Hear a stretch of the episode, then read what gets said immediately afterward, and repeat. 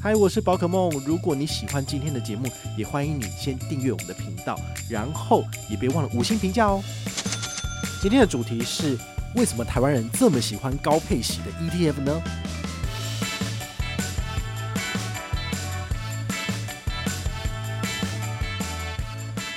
成为投信业者，那我也要去卖基金呢？我要去卖 ETF，因为我这样真的很好赚。所以我已经讲破了，就是这些 ETF 的投信业者，他们赚的是这个。所以应该要有一个一个好的这样一个好的认知。嗨，我是宝可梦，欢迎回到宝可梦卡好。我们今天呢来跟大家聊聊这个投资理财。哈，我们前一阵子在跟大家介绍过这个富兰克林的全球气候变迁基金。好，大家可能对基金比较不熟悉哈，因为我介绍的其实比较少一点啦。哈，那其实基金跟 ETF，我觉得基本上大同小异，但是呢，在近期呢，在台股的这些投信业者里面，有一个很有趣的趋势哦，跟大家分析一下。好，这个基金呢，在近期这些投信业者所推出来的档次呢，大概就是只有一百三十多档而已。好，那它的市值大概才五千亿左右，但是呢，ETF 在近期居然有超过两百三十档以上，包括你很常听到的什么零零五零、零零五六、零零八七八，然后什么。零零九二九、零零九一九等等，哈，这些呢都是近期投信所推出来的，好，这些 ETF，那它的市值多少？一点一二兆哦，这个是基金档次的一倍以上哦，所以你就会知道说，近期台股最夯的这种所谓的投资型的一些商品呢，都是以 ETF 为主，好，所以呢，这个是有一点就是基金 ETF 化了，好，那我觉得。其实你说穿了啦，这些用特殊方式来去做投资、做资产配置的这些 ETF，其实等于是以前的基金，哈，只是说基金它的交易模式是你要先跟银行或者是跟这些呃基金贩售平台，比如说基富通啊，或者是聚合买基金买，那他收到你的单之后呢，他才去向这些投信业者下单。那么你在卖出的时候也是要经过这一手，所以你就没有办法马上去卖出，马上拿到你的钱，因为他可能是你下单之后呢，他要隔天好收到了真正净值的这个最后结算的数字，然后再把它赎回再给你。所以基金在买卖上面是需要一点时间的，但是呢，ETF 就不是，ETF 在市场上交易，所以你可以马上卖出，然后呢，你在 T 加二日就可以把钱拿到了。好，所以呢，这个是他们中间交易的一些差异的部分。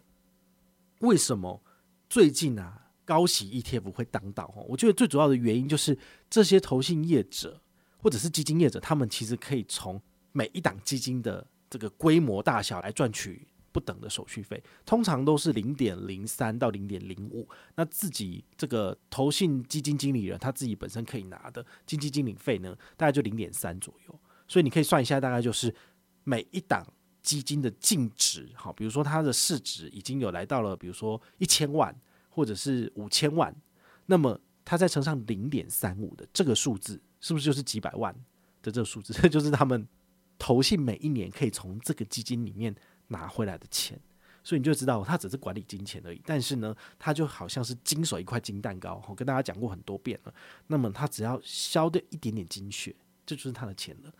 他们就财富自由了哈，所以他为什么要一直疯狂的去推这些产品？因为他的基金规模越大，他可以收取的手续费，还有这些基金经理费什么的，就会非常非常的多。所以，我希望我未来我也可以就是成为投信业者，那我也要去卖基金呢，我要去卖 ETF，因为我这样真的很好赚。所以我已经讲破了，就是这些 ETF 的投信业者，他们赚的是这个好，所以应该要有一个好的认知。就之前我听绿角讲的，如果这个基金的经理人，或者是这个投信他所发行的这一档 ETF，它的资产规模越大，它是不是应该要调降它的这些呃费用的部分？因为你要做的事情都是一样的啊，大家都是在网络上交易，又没有一堆纸本的部分，所以你怎么可能资产规模的管理越来越大，但是你收的钱越来越多？这是不合理的嘛？所以它应该要有这个调降的趋势。但是其实这几年看下来，这些投信业者，他们其实就只是想要赚钱而已，所以他们并没有想要调降这些费用的比例，因为调降费用比例，等于是自打嘴巴，他就不能赚钱嘛。好，所以我也是希望就是呃这些投信业者能够有良心一点。如果这些比例有往下调降的话，对于我们投资人来讲，我们付出去的钱会更少，但是我们可以拿到更好的绩效。我觉得这是很重要的。那这些投信业者真的是。不能说是短视经历，但是呢，他们非常喜欢投消费者所好。那目前大家最喜欢的是什么？就是要配息啦，哈，不管是那个定存、活存，哈，都希望每个月都有利息进来。那我们把它换成 ETF 也是一样，大家最喜欢的呢，就是所谓的高配息的 ETF。早期啊，像零零五零，它可是一年配一次，有的时候甚至一年不配的。但是呢，从二零一六年开始呢，它就改成年配两次，就叫半年配。那甚至最近呢，它又改成了季配息。所以呢，你可能就是每三个月你就可以拿到一笔钱，哇，这感觉真的是蛮爽的。那甚至还有一些这个投信业者呢，他们就推出了更恐怖的产品，就就所谓的月配型 ETF。奇怪，你知道吗？他们这些 ETF，他们所买的股票可能都是一年配一次而已。好，比如说像中钢一年只配一次，那像永丰金一年只配一次，那你怎么可能就是可以每个月都配呢？那这个钱到底从哪里来的？这不是大家很好奇的吗？好，为了应应这种所谓的非常疯狂的状况，所以这些基金跟投信业者他们就推出了一个东西，叫做收益平准金。它其实就是一个会计科目而已啦。它的意思就是说，当他手上没有这些部位可以把钱给所有的投资人的时候，他就会用这个科目来做所谓的调节。所以呢，你只要看你这个。投信所发布的这个每个月的或者是每一季的配息书里面呢，它的收益平准金支出的多或寡，你就会知道它到底就是动用了多少会计科目。好，所以这只是一个呃手法的部分。但我觉得，如果它所动用的收益平准金没有想象中那么多的话呢，它才会是一个比较正常的 ETF。所以真的是这个样子。那我举一个例子给你听啊，比如说。之前我们跟大家介绍过的这个零零九一九，好，零零九一九群益的这个高息 ETF 呢，好，我上一次收到了它的配息，好，因为它是好像是五月份、五六月份有配一次，然后八九月份有配一次，然后近期又要再配一次。那我上次配息的单据里面，它就有写到，好，它的所得类别有三种，第一个呢是股利，然后还有这个盈余的分配利息，好，是多少？两百一十六块。我以买十张，我配五千四来讲的话，好，第一个部分是这个。五十四元。那第二个部分叫做财产交易所得四千四百三，这代表什么意思？这个就是他所持有的股票哈，在上半年的部分已经配息了，或者是他卖掉了，因为他有做成分股调整，所以他有拿到了这些钱，他就不再配给所谓的投资人。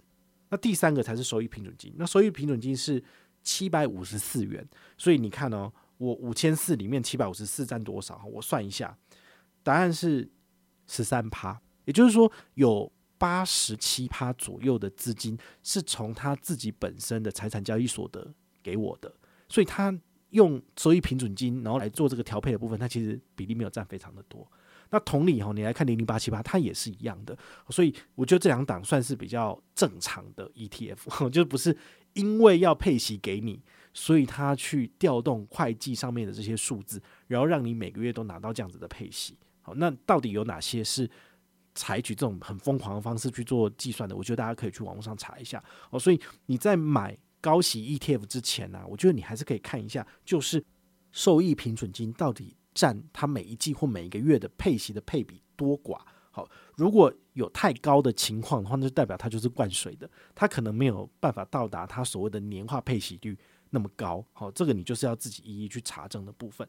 那至少以我自己的了解啊，就是零零九一九它没有这种。极度灌水的状况，好，所以我觉得它可能是还可以的。所以呢，今天这一集跟大家聊到就是基金跟 ETF 中间的差异，然后还有在台湾，好，所有投资人持有的这些产品的占比，基本上是以 ETF 越来越多，然后基金越来越少了，这可能是一个未来的趋势。那再来就是台湾人都很喜欢买高配息的 ETF，我自己也喜欢买啊，因为那个配息真的是蛮爽的，好像零零八七八好像平均年配息的年配息率大概是六到七趴。然后这个零零九一九大概是十点多到十一趴，那两个数字相比的话，你会选哪一个？我当然是选后者啊。好，所以如果你有少部分的一点钱，然后你想要来赚一下这种年化配息率很高的，那你也许可以选择就是比较高的数字。我觉得这是一个嗯、比较无脑、比较简单的选择哈。但是我们今天有教大家，就是你要怎么去判断这个高息 ETF 到底有没有灌水，请你从这个收益平准金，然后来除以它这一次配息的数字，来看一下它这个比例是不是太多。太多的话呢，它可能就不是一个好的现象。那你自己可能就要去想一下。好，今天的分享呢，就到这边告一个段落哈。希望你们都可以找到适合自己的投资商品。那如果你有任何的问题或任何的想法，也欢迎你就是到粉丝页私讯我，好，或者是留言，好，或者是抖内都可以，好，我们有看到的话呢，都会在做节目跟大家回报哦。我是宝可梦，我们下回再见，拜拜。